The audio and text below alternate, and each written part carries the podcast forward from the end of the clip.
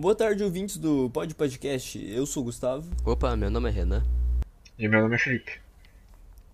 Bom, hoje vamos responder duas perguntas que são como Durkheim entenderia o que vivemos e quais seriam os conflitos por ele percebidos.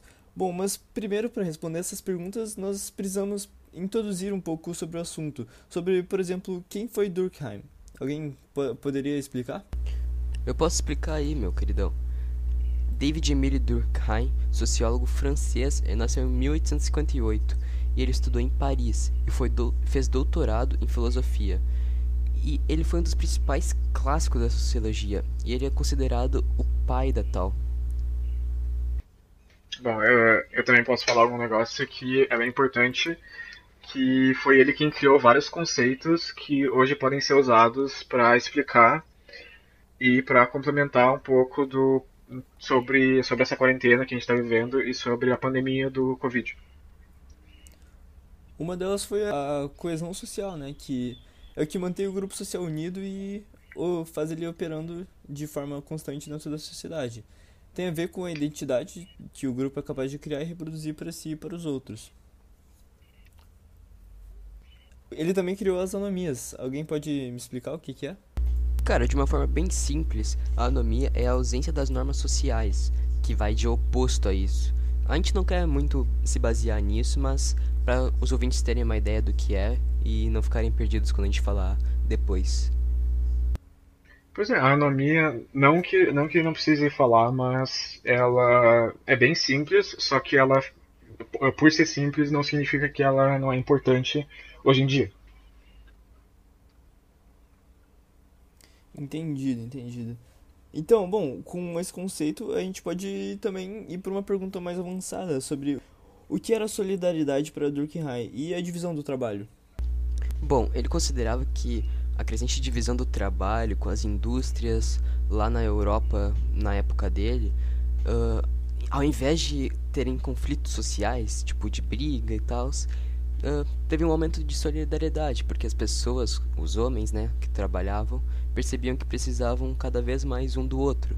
Então, foi isso que ele achava da solidariedade. Não sei se tem mais alguma coisa para acrescentar aí, Dias. Pois é, é, em geral é isso que tu falou e tem mais a ver com, com a divisão do trabalho, no caso, né? Que cada pessoa. Ele falou que a solidariedade é, ela ocorre por causa da divisão do trabalho em si. Porque cada, cada pessoa ela depende uma da outra em seu devido lugar no trabalho para que a sociedade funcione. E também existem outros tipos de solidariedade, como a mecânica e a orgânica, mas esse tipo de solidariedade a gente pode falar mais depois. E não que não seja importante, mas não é muito relevante no nosso tema agora. Olha, eu vou fugir um, um pouco do assunto agora, mas, mano, como uma pessoa pode fazer a diferença, né? Se vocês forem parar pra pensar.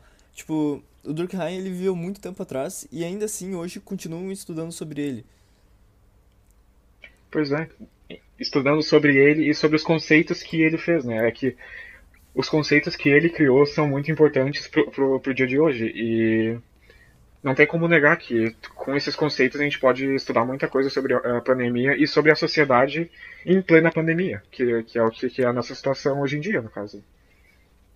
Exatamente, o cara ele foi tão importante que ele basicamente ele criou uma matéria. Tipo, ele é considerado como o pai da sociologia moderna. Pois é.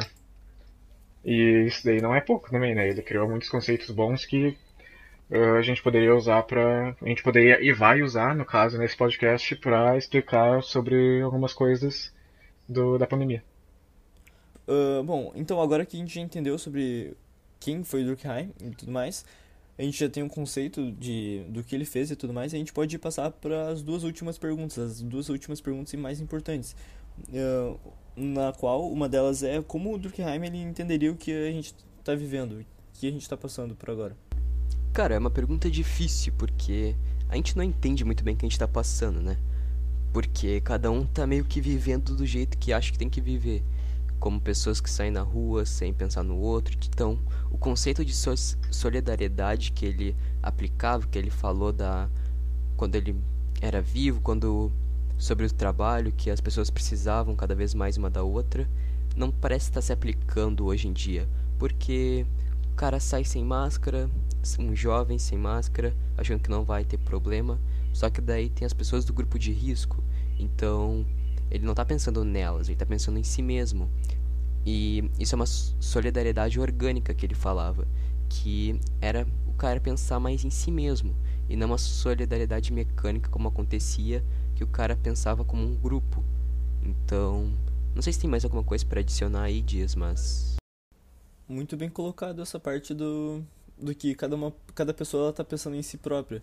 Porque é possível, a gente pode perceber, tipo, pelas redes sociais e tudo mais, que tem muitas pessoas saindo de casa, tem muitas pessoas, uh, como os jovens dizem hoje em dia, furando a quarentena e fazendo com que o vírus ele se espalhe mais ainda. Porque a gente não sabe quem pode ser o próximo, pode ser, sei lá, um primo teu que tem problema de respiração, um tio teu, um avô teu, pode ser qualquer um, qualquer um pode estar infectado.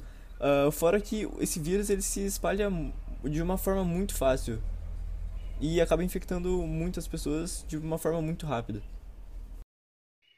Pois é, uh, sobre um negócio também que eu acho que seria bem importante, que Durkheim ele, ele iria falar com certeza, é que o momento que a gente está vivendo é, sem, sem dúvidas, uma anomia social.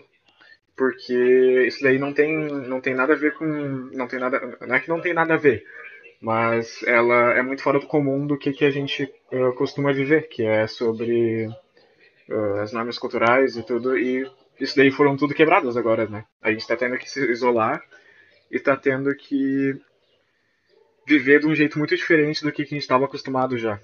E isso daí, com, com, com certeza, é considerado uma anomia social. É, e falando ainda nessa parte de anomia social, uh, tem que pensar o fato das pessoas que precisam sair de casa para trabalhar, né? Pois é. E as pessoas que estão saindo só por sair. Então, acho que é uma das outras coisas que ele veria na sociedade de hoje. Bom, com, com esse fato a gente pode puxar para próxima e última pergunta do nosso podcast, para encerrar. Então a pergunta é: quais seriam os conflitos por ele percebidos? Bom, alguns conflitos eu acho que a gente já falou, né? Mas uh, são. são tem, tem vários conflitos que hoje em dia pode se ver que. Mas o principal, assim, que eu acho que ele apontaria é sobre a solidariedade que ele. o conceito de solidariedade que ele criou, né? Sobre como a pessoa. como cada, cada indivíduo ele depende de um, um do outro para para que aconteça a solidariedade e hoje em dia também na quarentena isso daí não está acontecendo, né, obviamente. Exatamente, como a gente já disse antes. Bom, se tem alguém com problema de respiração, no caso do grupo de risco também, ou algum, algum uma, alguma pessoa mais de idade, assim, e, por exemplo, o neto de uma pessoa de idade tá, sei lá, saindo, não tá nem aí pra quarentena porque ele pensa de forma egoísta. Bom, eu não tô no grupo de risco, eu não tenho com que me preocupar. Mas na verdade, o grande problema não é nem a pessoa que não tá no grupo de risco se infectar. O problema é ela transmitir o vírus para as pessoas que estão no grupo de risco. Por exemplo, vai que ela mora com a avó ou algo parecido. Ou, por exemplo, tem algum irmão ou irmã que tem algum. Pô, pode ser até os pais dela que tem algum problema de respiração e, bom, isso pode causar em morte, é claro. É bem crítica a situação do Brasil hoje mesmo, quando as pessoas têm que pensar, tem que ser solidariedade, né? Tem que pensar um no outro, só que às vezes as pessoas se esquecem disso daí e a sociedade só decai. Pois é. Tem vários fatos sociais que agora estão ocorrendo e que tu pode ver que são muito importantes também, como esse fato social que a pessoa ela simplesmente ela ignora tudo que está sendo posto como uma norma, uma norma de cultura. E daí isso daí acaba fazendo com que, que ocorra uma anomia ainda maior do que, do que já está no caso. Né? Bom, então isso também serve para os nossos ouvintes. Bom, por favor, se tu não precisa, por exemplo, comprar algo que é muito importante, que tu por exemplo, que tu precisa sair de casa. Bom, saia de casa somente em casos extremos. Não saia em casa, por exemplo, para sei lá, em uma festa que tá lotada de gente que ninguém tá tomando as medidas necessárias. E por favor, uh, isso não é para apenas para tua proteção, é para proteção de quem vive ao teu redor, dos seus pais, de toda a tua família também, velho.